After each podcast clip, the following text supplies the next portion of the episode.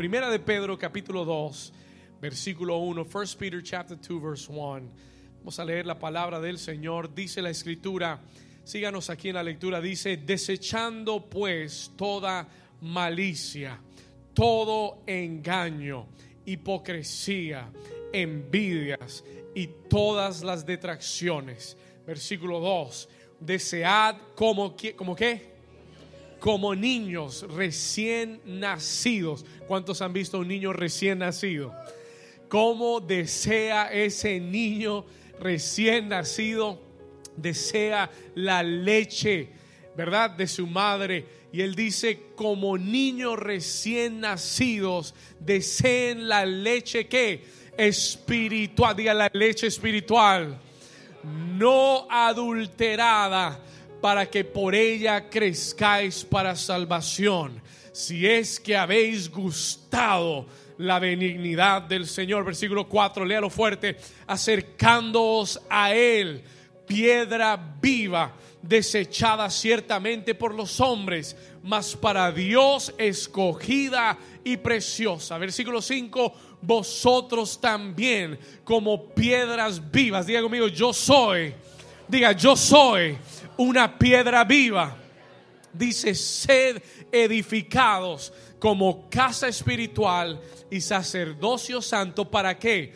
Para ofrecer sacrificios espirituales aceptables a Dios por medio de Jesucristo. Y la iglesia del Señor dice, amén y amén. Antes de sentarse, dígale a su vecino, vecino, vamos a aprender cómo ofrecer sacrificios espirituales. Puede tomar su lugar. You can take your place. Muy bien. Muy bien. Voy a pedirle un par de favores. El primero, que si usted tiene un celular, lo ponga en silencio para que no se distraiga. Amén. Y el segundo, este año voy a motivarlo y a incentivarlo a que usted venga a la casa de Dios dispuesto a aprender, come ready to learn. Y no hay mejor forma de aprender que teniendo un libro, un cuaderno, donde usted pueda escribir y anotar. Amén. Todo el mundo sabe que la gente que toma notas llega al cielo. Amén. Los que usted no vea tomar nota, dúdelo. Pero los que toman nota, todo el mundo sabe que llegan al cielo. ¿Cuántos dicen gloria a Dios? Amén. Muy bien. Como dijo Jesús, escrito está. Muy bien. ¿Cuántos están listos para la palabra? Al inicio de todo año, de todo año nuevo, uno escucha siempre una cantidad de mensajes, eh, la mayoría motivacionales, la mayoría uno escucha mensajes de cómo alcanzar metas, ¿verdad? Todo el mundo tiene metas este año, ¿no? Resoluciones. Algunos ya eh, hicieron su resolución de perder peso, todo el peso que ganaron en diciembre, el 24 y el 31, desde Thanksgiving, hay que perderlo, amén. Y eso está bien, hay que tener metas y resoluciones. Y yo sé que al principio de cada año oímos muchos mensajes de cómo alcanzar nuestras metas, cómo conquistar, eh, cómo hacer resoluciones, cómo conquistar tu año. Y quiero que entienda que todas esas cosas son necesarias y son importantes. Y yo lo animo a que usted tenga resoluciones, debe tener metas para este año. Amén. Si no ha trazado metas, trace metas para el 2020. Amén. Es importante que usted lo haga tenga metas, tenga resoluciones. Tú tienes que conquistar este año, no puedes hacer lo mismo que el año pasado porque vas a tener los mismos resultados. Amén. Tienes que hacer cosas nuevas, diferentes este año. Amén. Hacer lo que no has hecho. Y eso es importante. Y si hubiera sido, si hubiera sido yo, hubiera escrito un mensaje de motivación. I would have written a motivational message para prepararlo para este año. Pero el Señor me habló y eso, y eso viene la próxima semana, next week. Vamos a hablar de la palabra profética, así que la próxima semana no se lo pierda, va a ser una instrucción muy importante del Señor para este año. Pero el Señor me habló en estos días de la importancia de comenzar un año consagrándolo al Señor. To consecrate the year to the Lord. Y la importancia, no tanto de tener nuevas metas y nuevos desafíos, sino la importancia de ordenar nuestras prioridades espirituales.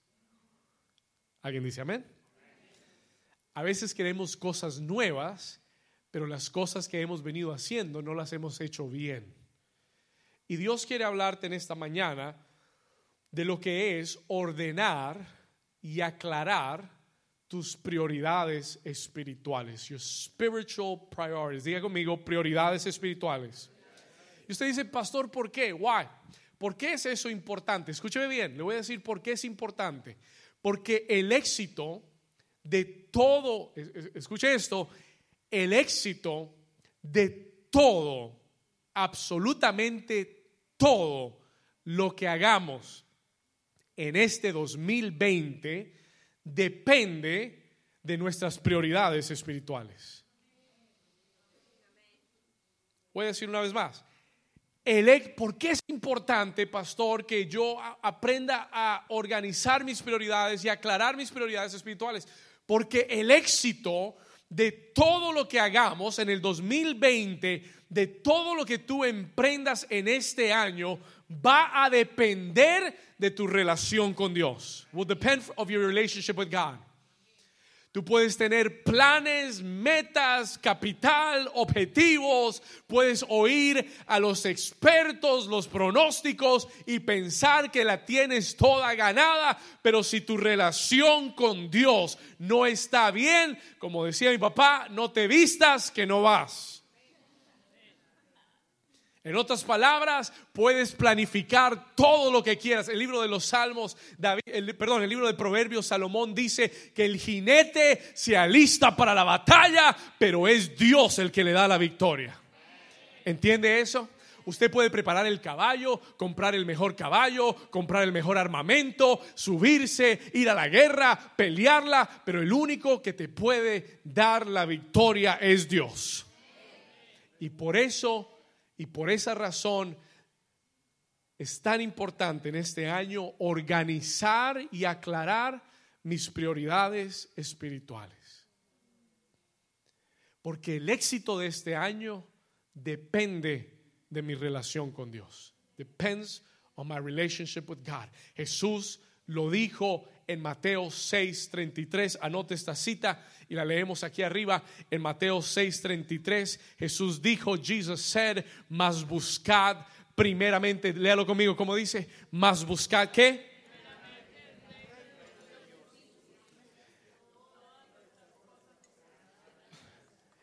Más buscad cuándo, en qué posición, en qué lugar, en what place.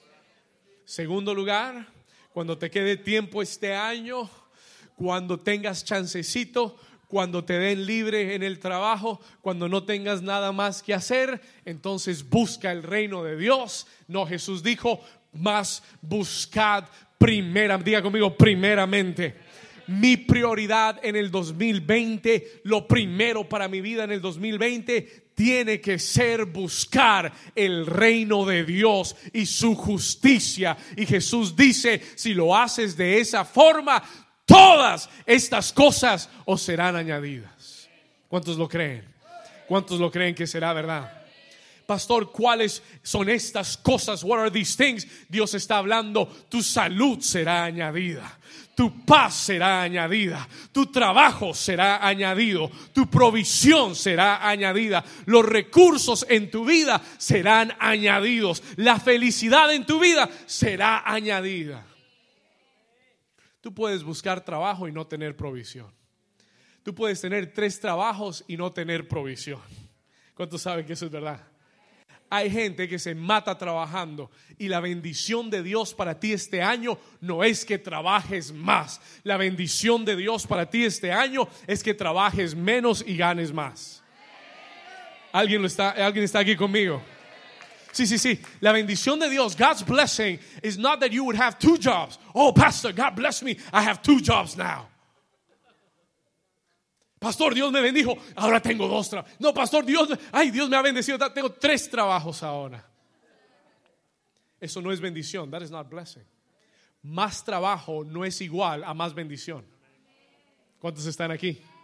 Dios no quiere que trabajes más. Dios quiere que lo busques más y Él te bendecirá más. Estamos acá. Él quiere que lo busques más y Él te bendecirá más. Así que si tus prioridades están en orden, if your priorities are in order, la bendición te seguirá. The blessing will follow you. Alguien dice amén a eso. Una vez más, si, si tus prioridades están en orden, si tú organizas tus prioridades espirituales y le das a Dios el lugar que Dios merece en tu vida, entonces yo te aseguro que las bendiciones te van a perseguir y te van a alcanzar y van a sobrellegar y tú te vas a esconder de la bendición y ahí la bendición te va a encontrar. ¿Alguien está conmigo? Ay, pastor, yo no estaba esperando que me dieran este aumento, pero me dieron un aumento. ¿Sabe por qué? Porque la bendición te va a encontrar. A veces cuando buscamos mucho no encontramos nada. Pero cuando buscamos lo correcto, entonces nos va a seguir lo que estábamos buscando. ¿Estamos acá? ¿Estamos acá? Dígale, conmigo, dígale al vecino, vecino, este año busca primero el reino de Dios. Come on, tell. Predíquele, este año usted va a predicar. Predíquele al vecino y dígale, este año tienes que buscar primero el reino de Dios. ¿Cuántos dicen amén? Entonces, una de las metas más importantes, one of the most important goals, una de las metas más importantes que tú puedes hacer este año es hacer del reino de Dios una prioridad en tu vida. Make it a priority in your life. Y cuando sea una prioridad en tu vida, todo lo demás vendrá por añadidura. ¿Cuántos lo creen? Así que este mes de enero, this month of January, este mes de enero es un tiempo para reenfocar nuestras prioridades. No añada más cosas a su vida. Reenfoque sus prioridades. A veces pensamos que más es mejor. More is better. Por ahí hay un dicho, hay un dicho en el diseño, hay un dicho que dice less is more. Menos es más. ¿Cuántos saben que eso es verdad? A veces menos cosas en tu vida es más calidad de tiempo para ti. Hay gente que se satura con tantas cosas y quieren hacer todo de una y terminan haciendo nada. Terminan cansados, agotados y frustrados, porque no lograron lo que querían lograr. Porque pusiste tantas cosas en tu agenda y se te olvidó lo primero y lo más importante. Y este año, para esta iglesia, Dios le da una instrucción. Dios nos da una instrucción. Ordena tus prioridades. Order your priorities. Reenfoca tu visión y haz del reino de Dios tu prioridad en, este año. Yo sé que suena sencillo. Oh, pero es un sacrificio. Y le voy a hablar de eso hoy. I'm going to talk to you about that today. Yo sé que a veces digo, sí, amén, amén, amén, pastor, primero el reino, primero el reino de Dios, primero el reino de Dios. Oh, pero del dicho al hecho hay mucho trecho, ¿verdad? Entonces, es trabajo. Es trabajo. ¿Cuántos están aquí conmigo? ¿Cuántos van a reenfocar su, su visión este año? En Primera de Pedro, el capítulo 2, en el versículo 4, esto es lo que Pedro nos enseña. This is what Peter is teaching us. Él comienza en el versículo 4 diciendo, esta es nuestra meta este año. This is our goal this year acercándonos. Diga conmigo acercándonos. Diga conmigo acercándonos. Y Pedro nos le, está enseñando a la iglesia, he's teaching the church, que este es el deseo de Dios. ¿Cuántos saben que el deseo de Dios es que nos acerquemos a Él? Y si usted no cree eso, if you don't believe that, piense en todo lo que Dios ha hecho para acercarte a Él. Piensa que Él envió a Jesús. Piensa que Él dejó la eternidad y el trono de gloria para hacerse como un hombre como tú y yo, para sufrir como hombre, para poder compadecerse de nuestras debilidades, morir en una cruz, con tal de qué? ¿Para qué, pastor? Para acercarnos a Él. Es el deseo de Dios. Pero escuche esto, ya Dios hizo todo lo que Él debía hacer para acercarnos. Ahora es nuestra responsabilidad acercarnos a Dios. ¿Alguien está aquí conmigo? Es el deseo de Dios, pero es mi responsabilidad. ¿Estamos acá? Por eso dice la escritura, acercaos a mí y yo me acercaré a vosotros. ¿Alguien está aquí? Por eso él dice, acercaos a mí y yo me acercaré a vosotros. Y Pedro nos dice, acerquémonos a Él. Y en este año tú tienes que comenzar con, esta, con este pensamiento. Begin with this thought. Yo quiero, yo, David, yo quiero que este año sea el año que yo esté más cerca de Dios que todos los demás años de mi vida. Yo quiero que donde yo vaya y a, donde yo camine, yo pueda sentir su presencia caminando conmigo. ¿Habrá alguien que tiene ese deseo? Pregunta, ¿no será ese ¿no será esa la mejor meta de este año? Mejor que tener una casa, un carro del año, mejor que cualquier otro, mejor que llenar esta iglesia, mejor que cualquier otro propósito y deseo. ¿No será ese el mejor deseo que podemos tener? Señor, que en este año yo camine más cerca de ti, que camine tan cerca de ti que pueda oír tu corazón latir, como Juan que se recostaba al pecho de Jesús. Y Jesús dijo, este es mi discípulo amado. This is the one I love. Porque es el más cercano a mí. ¿Alguien está aquí conmigo? Diga, levante su mano derecha y diga conmigo, Señor Jesús, que en el 2020 yo pueda acercarme más a ti como ningún otro año. Señor, que este sea el año de comunión contigo en el nombre de Jesús. Si usted lo cree, den un aplauso fuerte a Él.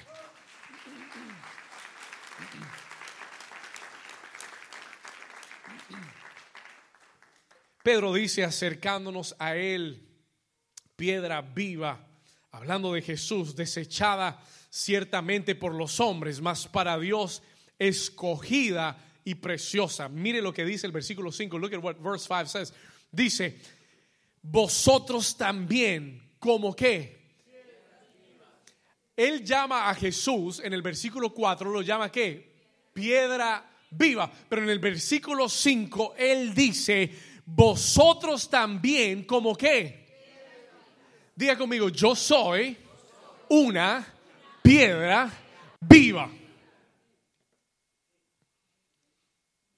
¿Qué quiere decir, pastor?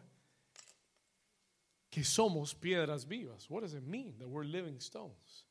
Pedro está haciendo una referencia al Antiguo Testamento donde Dios ordenó a, David y a Salomón construirle un templo de piedras y el, propósito del templo era que la presencia de Dios habitaría en medio de toda la nación de Israel porque Dios iba a llenar ese templo con su presencia y con su gloria. Pedro entiende eso y Pedro nos dice, ahora nosotros, tú y yo, somos piedras vivas, mira lo que dice, siendo edificados, siendo construidos, siendo levantados, siendo puestos en orden como casa espiritual. Diga conmigo, casa espiritual. Diga conmigo, soy una piedra viva que está siendo edificada como casa espiritual. Pregunta, ¿casa para quién, pastor? Casa para la presencia de Dios Pedro dice, tú y yo ahora somos piedras vivas porque ya Dios no tiene un templo en Jerusalén, ni en el Cairo, ni en Washington, ni en Nueva York, ni en Bogotá, ni en Buenos Aires. Ahora tú y yo somos las piedras vivas, tú y yo somos el templo donde la presencia de Dios quiere habitar. ¿Alguien está aquí conmigo? ¿Alguien entiende eso? Diga conmigo, soy una piedra viva. Usted sabe lo que sucede cuando usted y yo venimos un domingo y nos sentamos el uno junto al otro y estamos en comunión y en armonía en la casa de Dios. ¿Sabe lo que somos juntos? Somos una casa espiritual.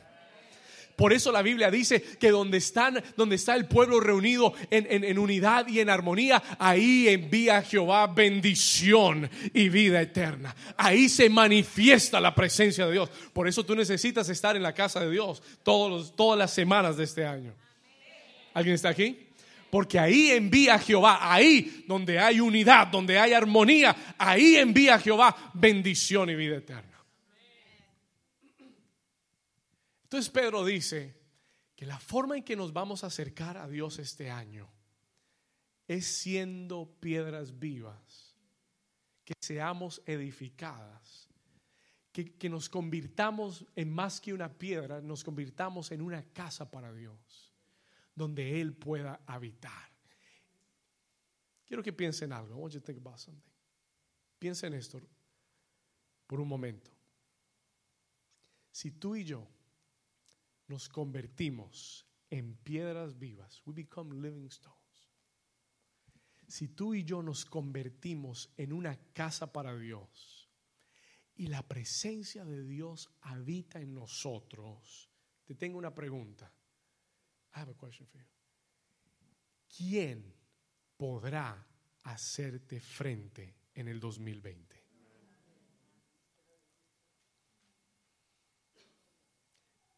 Si tú eres una casa espiritual y la presencia de Dios va contigo a donde quiera que tú vas, aunque tú llegues a tu trabajo y esté todo el mundo en tu contra, si Dios está contigo, ahí tendrás victoria.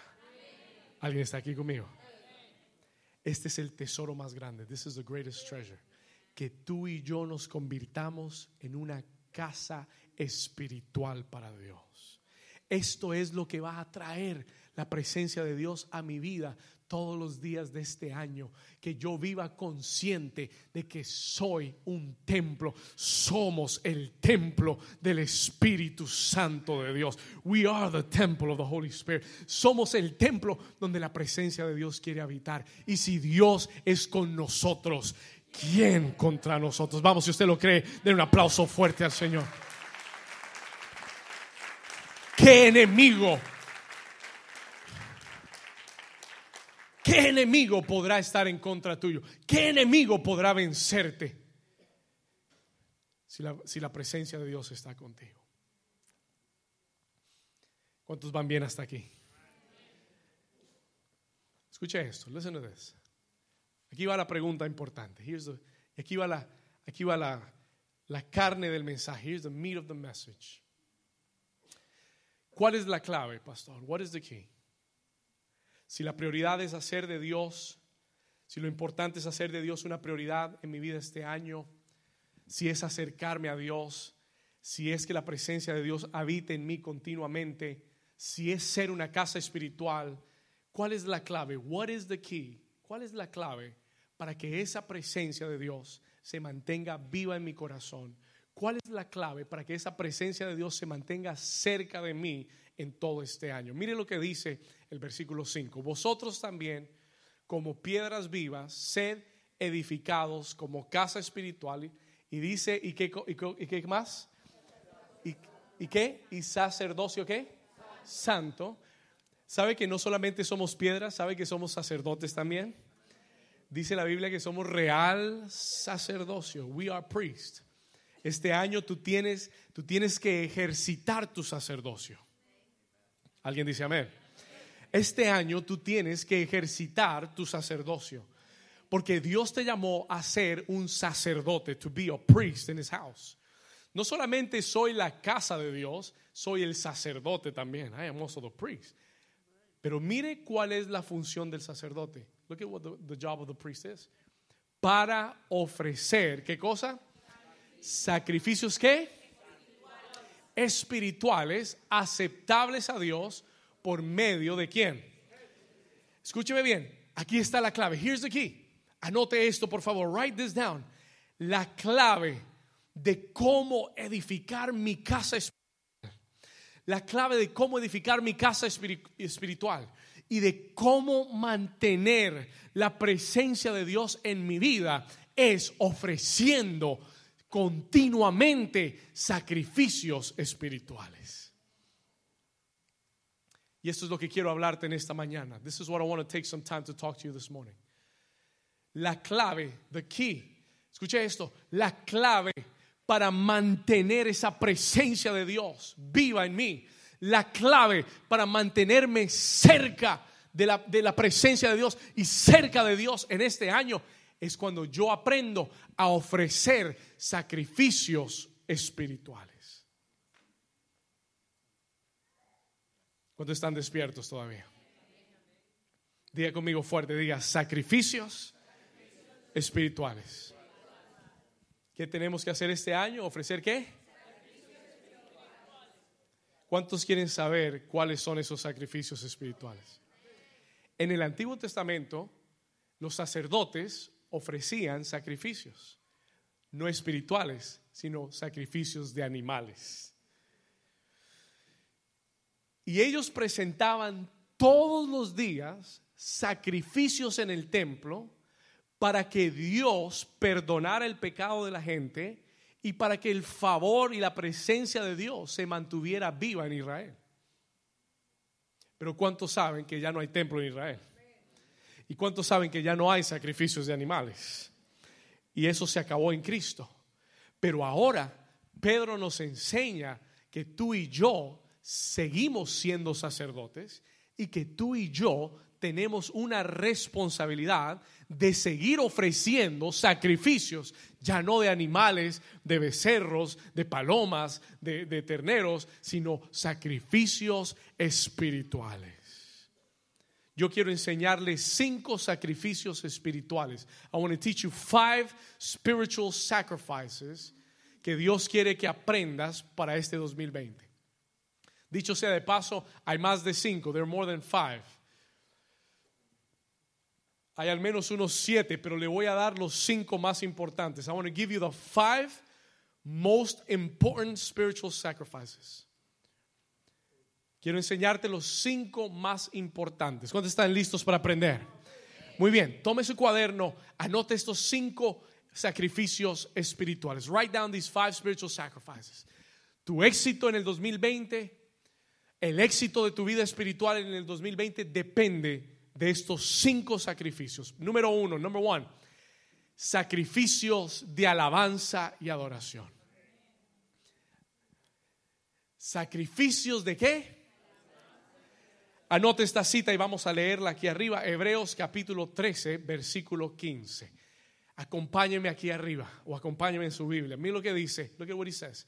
El escritor de Hebreos dice, así que ofrezcamos cuando Vamos, ayúdeme aquí. Ofrezcamos cuando.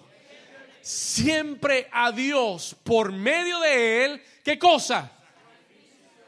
¿Qué tenemos que sacrificar? Sacrificio de alabanza.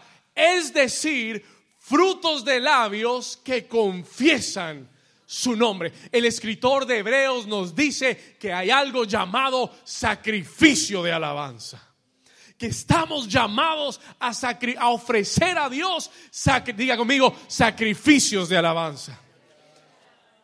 El primer sacrificio espiritual es el sacrificio de la alabanza y de la adoración. En el altar de tu vida, escúchame bien, en el altar de tu vida siempre, diga siempre, dígalo fuerte, diga siempre, siempre debemos ofrecer alabanza y adoración a Dios.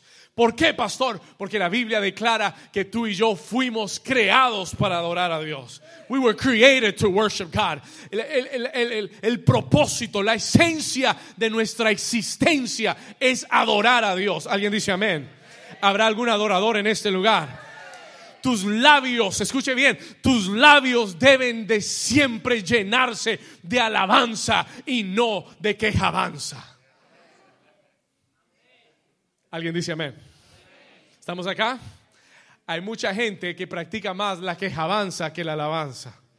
Y este es un problema. This is a problem. ¿Sabe cuál es la quejabanza? ¿Ha, ha- usted cantado alguna quejabanza en su vida?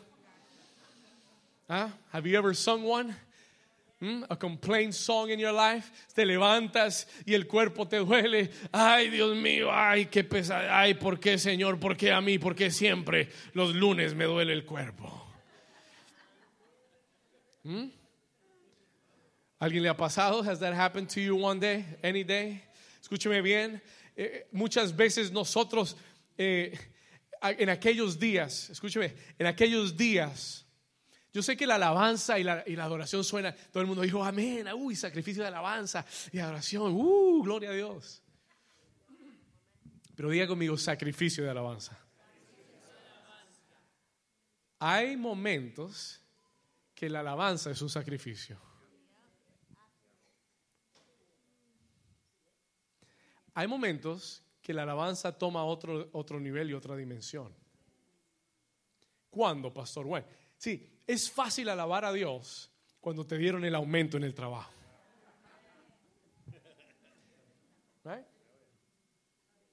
Tú sales con una sonrisa colgate y tú alabas a Dios, ve a quien te vea, pero te dieron el te dieron el trabajo que aplicaste y tú dices, increíble, increíble, mi Dios, solo tú, solo tú. Y tú estás que nadie te para. Ese no es sacrificio de alabanza. That's not a sacrifice of praise. Eso es alabanza, alabanza. Pero hay días que llegas a la oficina y el jefe te grita y te dicen que están recortando personal. Y entonces lo que quiere salir de tu boca es la quejabanza.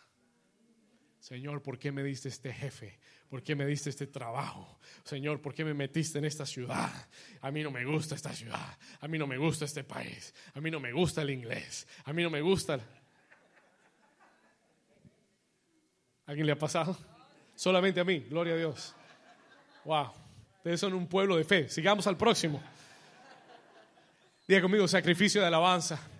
En los días que las cosas no te salen bien, cuando te levantas y no te sientes bien, cuando te llamaron por teléfono y te dieron una mala noticia, cuando el jefe en tu trabajo se pone pesado, alguien ha tenido un jefe pesado, gloria a Dios, cuando las promesas de Dios en vez de acercarse parecen alejarse de tu vida y en vez de alabar, tú te quieres quejar, ese día es el día de sacrificar alabanza delante del Señor, ese es el día en el que tú tu alabanza y tu adoración al altar y tú le dices, Señor, hoy no me siento bien, hoy me duele la cabeza, me duelen los pies, hasta me duelen las manos, pero yo levanto mis manos al que es digno de recibir la gloria, la honra, la alabanza. Señor, me, me botaron del trabajo, pero Jehová es mi pastor y nada me faltará. Y yo sé que mi redentor vive y que el año de la doble porción es ahora. Diga sacrificio de alabanza. De eso es lo que estamos hablando. This is what we're talking about. Porque hay días que el diablo hace cosas para cerrarte la boca. Hay días que el diablo hace cosas para que te quedes callado y para que te quejes y para que murmures de Dios. ¿Cuántos me están entendiendo? He wants you to murmur. No hay nada más que el diablo quiera que hacerte quejar, renegar y murmurar a Dios. Israel lo hizo en el desierto y murieron en el desierto porque la ira de Dios se encendió contra ellos. Un corazón que se queja es un corazón mal agradecido. Y por eso Él dice, mire lo que Él dice, ofrezcamos siempre, diga siempre. Toque al vecino, empújelo y dígale siempre, dígale siempre. Días buenos y días siempre. Dice, ofrezcamos por medio de Él sacrificio de alabanza. Vi lo que dice, es decir, fruto de qué? ¿Fruto de qué? ¿Fruto de qué? El peor día es el día en el que tú tienes que tomar ese CD, tienes que tomar ese, e, e, ese equipo de sonido y poner tu, tu adoración, tu alabanza favorita, eh, la que te ministre y comenzar a elevar tu adoración a Dios. ¿Cuántos están aquí conmigo? Vamos, dígale a su vecino, vecino, sacrificio de alabanza. Ahora dígale al que está más, al más espiritual, dígale sacrificio de alabanza.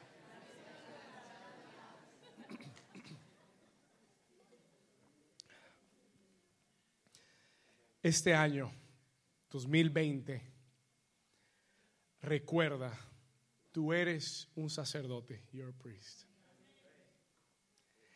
Y en esos días malos, cuando tú ofrezcas a Dios sacrificio de alabanza, la presencia de Dios caerá sobre ti. Y dirás como dijo David, aunque ande en el valle de sombra de muerte, aunque ande en el valle de la enfermedad, aunque ande en el valle de la escasez, aunque ande en el valle cual sea el nombre del valle, no temeré mal alguno, porque tu vara y tu callado me infundirán aliento, porque tu presencia estará conmigo. En ese lugar es donde tú puedes sacrificar sacrificio de alabanza. Dele un aplauso fuerte al Señor, vamos.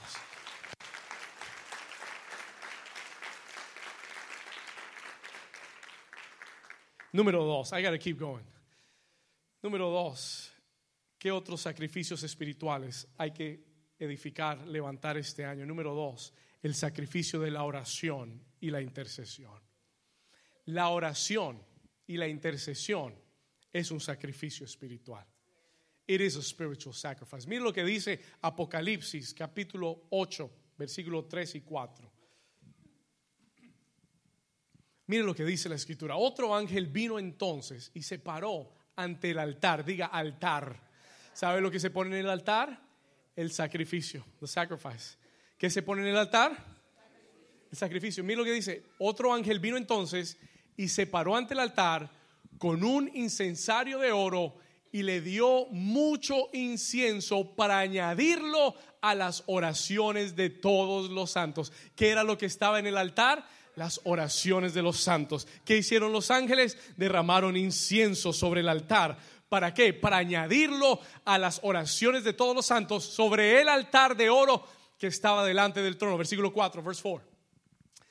Y de la mano del ángel subió a la presencia de Dios el humo del incienso con las oraciones de los santos. Diga conmigo, sacrificios espirituales de oración e intercesión. ¿Sabe? Uno de los sacrificios espirituales que el diablo más detesta es la oración. Y uno de los sacrificios espirituales que los creyentes más luchan es la oración. Porque es un sacrificio tener una vida de oración. It is a sacrifice to have a life of prayer. Pero como creyentes, tú y yo hemos sido llamados a traer continuamente oraciones e intercesión delante del trono de Dios. Cuesta tener una vida de oración. It is hard to, there's a price. Es un sacrificio que requiere morir a nuestra carne. ¿Sí o no? Tres enemigos de la oración. El sueño. Cinco minutos más. Y cinco, cinco, cinco. Y se fue el tiempo de oración. O dices, voy a orar por la noche y te arrodillas y... Nunca agarras el sueño, sino cuando vas a orar. El día que no oras tienes que tomar pastillas, das tres vueltas en la cama, haces de todo, a contar ovejitas y nada. Pero te propones a orar y...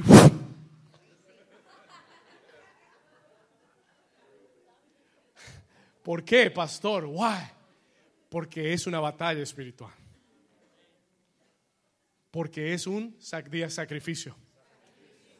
El sueño, la pereza. Te propusiste comenzar el día orando y pereza de orar. No, más tarde oro, después oro. Y las distracciones, distractions. Distracciones. Te propusiste orar y de repente te llamaron, te salieron los niños llorando, pasó el otro, el esposo que ahora quiere tal cosa, no sé qué. Y se vinieron todas las cosas que no se venían y te roban de tu tiempo de oración. La oración es un sacrificio espiritual. Y hay que batallar para seguir presentándole a Dios oración. Escúcheme bien. Jesús en uno de los momentos más difíciles de su vida, saca a los tres discípulos más poderosos, a los más ungidos, Pedro, Juan, Jacobo.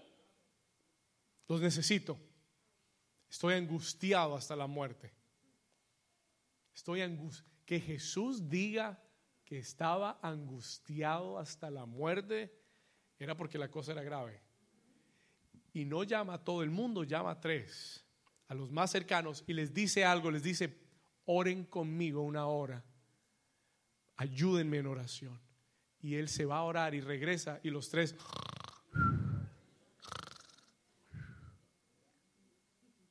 dormidos totalmente. Y él les dice, no pudieron orar conmigo una hora. Y mira lo que él les dice, él les dice esta, declaración, Mateo 26, 41, les dijo, velad y orad para que no entréis en tentación, porque el espíritu a la verdad está dispuesto, pero la carne es débil.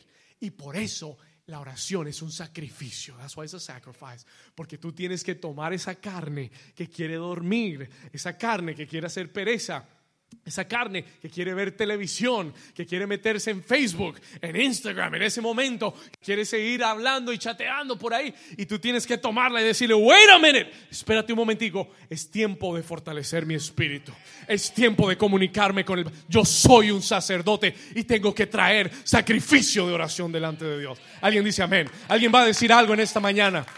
Alguien dice algo, alguien dice amén, gloria a Dios. Alguien diga, vamos a ofrecer sacrificios de oración. En el 2020 esta iglesia será llamada casa de oración. En el 2020 vamos a levantar la oración y la intercesión. Comenzamos este jueves a las 6 de la mañana. We're going to begin Thursday at 6 a.m. Y si tú quieres este año ser un sacerdote, levántate temprano, levántate con nosotros a interceder los jueves conéctate, intercede, una hora de intercesión, one hour of intercession. Pero ¿por qué lo hacemos? Porque es nuestro oficio como sacerdotes. Y el día que lo dejemos de hacer, ya no servimos más. What are we there to do then? Diga conmigo sacrificios espirituales. En el 2020 que una de tus metas sea subir tu nivel de oración. Sube tu nivel de oración. Orabas 10 minutos, bueno, súmele 5 más. En serio, yo no le estoy pidiendo que ore 3 horas. Orabas 10 minutos cada mañana, bueno, súmele 5, súmele 10, haga el doble porción. 20 minutos y voy a enseñarle a mi carne a orar. Voy a enseñarle a mi carne a orar. I'm going to teach my flesh how to pray. El espíritu está dispuesto, la carne es débil. Hay que vencer la carne. Toca al vecino y dígale, hay que vencer la carne. No la carne asada, la carne. Por ahí oí a alguien diciendo el churrasco. No, no, no, la carne hablando de churrasco, número tres, el ayuno. Sacrificio espiritual. Allí, amigo, ayuno. Oh, ¿habrá un sacrificio espiritual tan poderoso como el ayuno? Is there a, spiritual sacrifice so powerful like fasting? Número 3, ayuno. Mira lo que dice Daniel capítulo 10, Daniel chapter 10. Voy avanzando. Daniel capítulo 10, versículo 2 y 3. En aquellos días, yo, Daniel, Daniel era un hombre de ayuno. He was a man of fasting. Y, escúcheme lo que le voy a decir rápido. Daniel estaba viviendo en sus días un cambio de gobierno tremendo. Estaban cambiando imperios. Y Daniel se propuso ayunar porque él sabía que esos cambios iban a ser trascendentales. Déjeme decirle algo rápido. Este es un año muy importante para esta nación. Muy importante. Muy importante. Trascendental. Yo compartía con mis líderes algo y, quiero decírselo a la iglesia, independientemente de lo que usted opine del presidente Trump, independientemente si le cae bien, si no le cae bien, si le gusta o no le gusta, yo no estoy aquí para endorsar a ningún político o rechazarlo. Escúcheme bien. Pero hay un, there is a fact, hay un hecho. Y es que este presidente, más que ningún otro presidente en la historia de Estados Unidos, ha defendido los valores bíblicos y morales, como ningún otro. Se ha parado a favor de la vida de los que no han nacido aún, de los bebés que están en el vientre, se ha parado en contra del aborto, se ha parado con Israel cuando la administración pasada le retiró todo el apoyo a Israel y, y, y, apoyó, y apoyó, a los palestinos que estaban haciéndole la guerra. Este presidente fue al extremo de, plantar la embajada americana en Jerusalén. ¿Y sabe lo que dice la palabra de Dios? Orad por la paz de Jerusalén porque en su paz seréis ustedes, serán ustedes prosperados. Y el que bendice al pueblo de Dios será bendecido. Escúcheme bien, ahora, pon atención a lo que le estoy diciendo. Yo no estoy diciendo que este es un hombre perfecto, no lo es, eso no tiene nada que ver. Estamos hablando de los valores bíblicos. Ahora escuche esto. Este es un año trascendental. Porque hay mucha gente que quiere ver al presidente fuera y el presidente está muy vinculado a la iglesia cristiana. Y el mismo sentimiento que tienen contra el presidente lo tienen contra los cristianos por los valores bíblicos. Escúcheme bien, listen to me carefully. Le voy a decir por qué este año es trascendental. Let me tell you why. Porque en el cambio de administración, si este país se va para un lado o para el otro, usted va a haber deshecho todo lo que Él plantó y lo que Él sembró. Se va a ir para el lado contrario. Y escuche esto, y se lo digo con temor de Dios. La iglesia cristiana en Estados Unidos está a punto de, de, sufrir una persecución. Acuérdese de mí. Pero Jesús dijo que eso iba a pasar. ¿Sí o no? Ay, pastor, ya no voy a volver a la iglesia.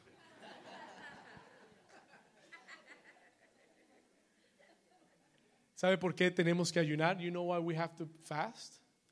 Tenemos que ayunar por el destino de esta nación.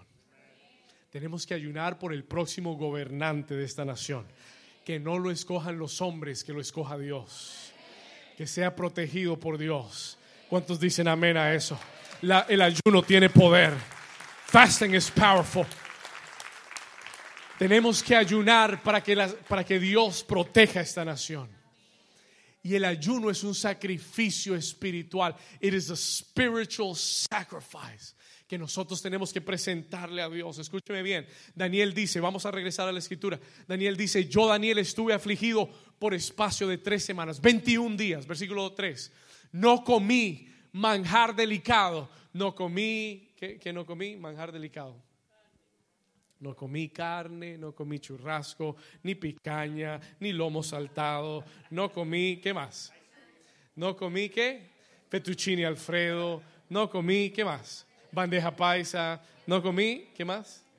Helados, chicharrón, mofongo. Ok. Papas fritas, ni entró en mi boca carne, ni vino, ni me ungí con ungüento hasta que se cumplieron las tres semanas. Until the three weeks were fulfilled. Daniel entró en un ayuno de tres semanas, de 21 días, porque el ayuno es un sacrificio espiritual. ¿Para qué? Número uno, para humillar nuestra carne. El ayuno humilla mi carne. Número dos, el ayuno me ayuda a ejercer el dominio propio. ¿Cuántos necesitan dominio propio? Self-control. Ay, pero solo es una galletita de chocolate. El pastor no me va a ver. Nadie se va a dar cuenta. Estoy aquí en la cocina. Todos los que se están riendo les ha pasado. A mí me ha pasado. Es solo un chocolatico. Diga conmigo, dominio propio. El ayuno te enseña a tener dominio propio. It teaches you to have self-control. Número tres, number three. El ayuno te enseña a hacerte más sensible a la voz de Dios. Cuando ayunas, eres más sensible a la voz de Dios. You can hear the voice of God clearly. Puedes oír la voz de Dios con claridad. Número cuatro, el ayuno trae arrepentimiento. It brings repentance. Cuando Israel quería arrepentirse, ayunaba. They would fast. Escúcheme bien, el ayuno no es hacer una dieta. El ayuno no es dejar de comer.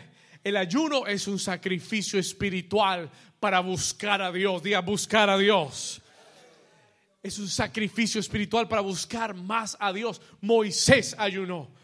Escuche, David ayunó, Esther ayunó, Daniel ayunó, Pablo ayunó, los apóstoles ayunaron y aún Jesús ayunó. Even Jesus fasted. Diga conmigo sacrificios espirituales. Dios nos ha llamado a nosotros, God has called us, a ayunar también para presentar ese sacrificio espiritual. Número cuatro, number four. Voy llegando, I'm, getting there. Número cuatro, diga conmigo ofrendas. Las ofrendas son sacrificios espirituales. Offerings are spiritual sacrifices. Filipenses capítulo 4 versículo 18. Philippians 4:18. Las ofrendas son sacrificios espirituales. Mira lo que dice acá. Pero todo lo he recibido y tengo abundancia. Estoy lleno, habiendo recibido de Epafrodito lo que enviasteis, olor fragante, sacrificio acepto, agradable a Dios. Diga conmigo, mis ofrendas, dígalo fuerte, diga, mis ofrendas son sacrificios espirituales. Dios nos ha llamado a traer nuestras ofrendas, que son sacrificios espirituales a Dios. Y estas ofrendas abren los cielos para nuestra vida. La Biblia lo enseña en toda la escritura. La Biblia enseña que un hombre llamado Salomón, ¿cuántos han oído hablar de Salomón? Un día cuando se posesionó como rey sobre Israel, la Biblia dice que trajo al altar mil sacrificios, trajo mil holocaustos al altar. Mil de lo que sea es bastante. Dijo que, dice la Biblia que trajo mil holocaustos al altar. Y aquella noche se le apareció el Señor en visión. Y le habló Dios a Salomón y le dijo, tus ofrendas han llegado ante mí. Pídeme lo que quieras que te dé. Diga conmigo, las ofrendas abren los cielos. Escúcheme, porque son sacrificios espirituales. Tú y yo hemos sido llamados a traer esa clase de sacrificios espirituales. No solamente abren los cielos, avanzan la obra de Dios. ¿Alguien dice amén? Muy bien. En tres semanas, en three weeks, escuche esto, en tres semanas, todos los años, al final de enero, esta iglesia presenta un sacrificio espiritual con sus ofrendas, with our offerings. Lo hacemos una vez al año. Le separamos a Dios una ofrenda de primicias, diga primicias. Y es una ofrenda sacrificial. Dios me dijo que hiciera esto hace tres años, three years ago. Yo soy malísimo para pedir. A mí no me gusta pedir. y la iglesia estaba atravesando, por decirlo así, una crisis financiera. Y el Señor me dijo, si tú no le enseñas a la gente a, ofrendar y a dar sacrificialmente, no solamente que la iglesia como tal no tendrá finanzas, sino que las vidas de las personas no serán prosperadas. Y hace tres años atrás comenzamos, cada fin de enero, el último domingo de enero, presentamos a Dios una ofrenda de primicias, lo mejor del principio del año para Dios. Y no se trata de una cantidad, it's not about a quantity, se trata de un sacrificio. ¿Entiende eso? ¿Sabe lo que el Señor me dijo? La ofrenda que toca el corazón de Dios, ¿sabe cuál es? Es la ofrenda que te cuesta, la que te duele. Y si no te duele, no es la ofrenda correcta. Ahora, lo que le duele a usted puede que no le duele al vecino. Para alguien dar 50 dólares es, oh. para otra persona, dar 500 dólares no es nada. ¿Me está entendiendo? Así que en las próximas semanas yo le voy a pedir a usted que ore. I want you to pray. Y que usted busque dirección de Dios. Y que usted le diga, Señor, yo soy un sacerdote y tú me has llamado a ofrecer sacrificios espirituales. ¿Cuál es la ofrenda que tú quieres que yo traiga? Y esa ofrenda hará que los cielos se abran para tu vida en el 2020. ¿Alguien lo cree? Vamos a dar un aplauso fuerte al Señor.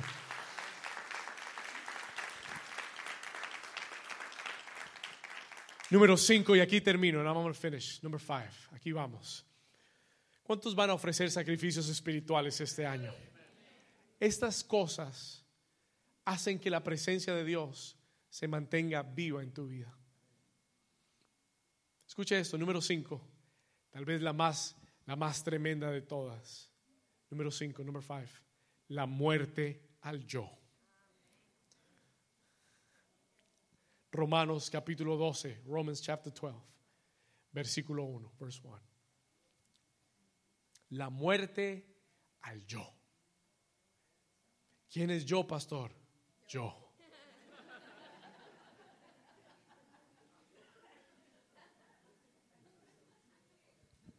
Así que, hermanos, os ruego por las misericordias de Dios que presentéis vuestros cuerpos en sacrificio, que presentéis vuestros cuerpos en sacrificio vivo, santo, agradable a Dios, que es vuestro culto racional este es uno de los sacrificios espirituales más importantes, one of the most important ones para el creyente y más importantes para ti en este año. Escúcheme bien, es, es aprender a morir diariamente a mi carne, a mi voluntad, a mis deseos, a lo que no se alinea con Dios. ¿Cuántos saben que hay cosas en nosotros que tienen que morir en el 2020 para que otras cosas vivan? y se levanten. ¿Alguien está aquí conmigo? Presentarme a Dios diariamente como sacrificio vivo es decirle, Señor, que no sea mi voluntad, sino la tuya. Cuando Jesús tuvo que presentarse como sacrificio vivo, Él no quería ir a la cruz, porque la cruz no es agradable. Y Él dijo, Señor, si puedes, pasa de mí esta copa, pero que no sea mi voluntad, sino tu voluntad. Y este año lo que te va a hacer más exitoso, lo que te va a traer más bendición, es que tú aprendas a morir diariamente a tu propia voluntad, morir a tu yo. El apóstol Pablo lo entendió y por eso él decía, ya no vivo yo, mas Cristo vive en mí. Y él dice, juntamente estoy crucificado con Cristo. Y ya no vivo yo, mas Cristo vive en mí. Y tú y yo tenemos que aprender todos los días a sacrificar nuestro yo, a morir a nuestra carne, a nuestros deseos, a nuestra voluntad. Si no es lo que tú quieres, entonces no es lo que yo quiero. ¿Estamos acá? Si no es lo que a ti te agrada, entonces me voy a alinear con lo que a ti te agrada. Y muchas veces nos cuesta, nos duele, pero en el siguiente versículo, en el versículo 2, en verse 2, él dice, no os conforméis a este siglo, sino seis transformados por medio de la renovación de vuestro entendimiento, para que comprobéis cuál sea la buena voluntad de Dios, agradable y qué. Cuando yo muero a yo, cuando yo muero a mí, cuando muero a mis deseos y a mi voluntad, entonces recibo la voluntad del Señor. Y la voluntad del Señor siempre, diga amigo, siempre, diga será buena, diga será agradable y será perfecta. ¿Alguien recibe esa palabra? ¿Alguien quiere la voluntad de Dios este año? ¿Alguien quiere la voluntad de Dios este año? Entonces aprende a morir todos los días a tu propia voluntad, a tu carne, a tu yo. Déjeme y termino con esto. I'll finish with this. Cinco sacrificios espirituales. ¿Cuál es el primero? Alabanza y adoración. ¿Cuál es el segundo? Oración e intercesión. ¿Cuál es el tercero? Ayuno. Cuarto. Ofrendas. Número cinco la muerte al yo. Escúcheme bien. Estos sacrificios espirituales van a hacer cuatro cosas. Se las digo rápido. Número uno, abren los cielos para tu vida. They open the heavens. Cuando tú adoras, los cielos se abren. Cuando tú ayunas, los cielos se abren. Cuando tú ofrendas, los cielos se abren. Cuando tú mueres al yo, los cielos se abren. ¿Qué quiere decir cielos abiertos? Quiere decir que las cosas fluyen. Things will flow. Porque hay veces que las cosas no fluyen? Porque hay veces que no hay respuestas? Porque, porque cesó el sacrificio espiritual en tu vida. Número dos, número dos, ¿cuáles son los beneficios? Segundo, el sacrificio espiritual produce fuego sobre tu vida. Produces fire on your life. Porque hay gente apagada. Porque, porque hay gente que no, que, que no espanta ni a un mosquito. Why? ¿Por qué? Usted los toca y están frígidos. Usted los toca y están fríos. No se mueven. They don't move. ¿Sabe por qué? You know why? Porque no hay fuego en sus vidas. No hay pasión en sus vidas. ¿Cuánto, ¿Alguien está aquí conmigo? Usted tiene que empujarlos. Usted tiene que darles una patada para que despierten. Usted tiene que sacudirlos para que despierten. Why? Porque no hay fuego. ¿Por qué no hay fuego, pastor? Porque no hay sacrificio en el altar. El, el fuego solamente cae sobre el sacrificio. Do you want fire? ¿Quieres fuego este año? Trae sacrificios espirituales delante de Dios. Trae sacrificios espirituales y tendrás fuego en tu corazón. ¿Alguien dice amén a eso? Número tres, number three, let me give you this quick. Los sacrificios espirituales producen poder en tu vida. Diga poder. Power. They will produce power in your life. Power. Diga poder. Los sacrificios espirituales producirán poder en tu vida si, tienes, si, si traes tus sacrificios espirituales, tendrás poder. Escuche esto, es más, a mayor sacrificio, mayor poder. The greater the sacrifice, the greater the power. The greater the sacrifice, the greater the power. A mayor sacrificio, mayor poder en tu vida. Greater the power in your life. ¿Alguien está aquí? Hay gente que tiene poco poder porque le cuesta mucho traer sacrificios a Dios y tú quieres poder y tú quieres que Dios te dé unción y quieres que Dios te use, pero tú no sacrificas nada. Tú no ayunas. Ayunas de 21 días, ayunas medio día. Ay, pastor, hice lo que pude. I did what I could. Medio día, no, usted sabe, pastor, es que la carne es débil. Y por eso no hay poder en tu vida. That's why there's no power in your life. Por eso los demonios no, no, no te huyen, no te corren, te ven y te hacen fiesta. ¿Alguien está aquí? Pero cuando tú tienes poder, cuando tú has... ¿Sabe que Jesús antes de comenzar el ministerio ayunó 40 días? y salió en el poder del Espíritu y comenzó a sanar todo enfermo y a echar fuera a todo demonio que se le ponía en el camino. You know why? ¿Sabe por qué? Porque entregó un sacrificio de 40 días delante de Dios y se llenó del poder de Dios. Alguien dice amén. Alguien se va a llenar del poder de Dios para el 2020. Vamos a dar un aplauso fuerte a Jesús. Come on. Diga poder. Y número cuatro, number four. Número cuatro, crea los sacrificios espirituales crean una atmósfera sobrenatural. Cuando, oh, this is so good. Quisiera tener más tiempo, pero se me acabó. Escúcheme, cuando uno aprende a todos los días traer sacrificios espirituales, tú vas a crear una atmósfera sobrenatural en tu vida. Se va a crear una atmósfera sobrenatural en tu vida. Tú no vas a vivir con lo natural ni pensando las cosas como un hombre natural. Tú vas a estar rodeado de una atmósfera sobrenatural. Lo que quiere decir que todo en tu vida será operado por Dios.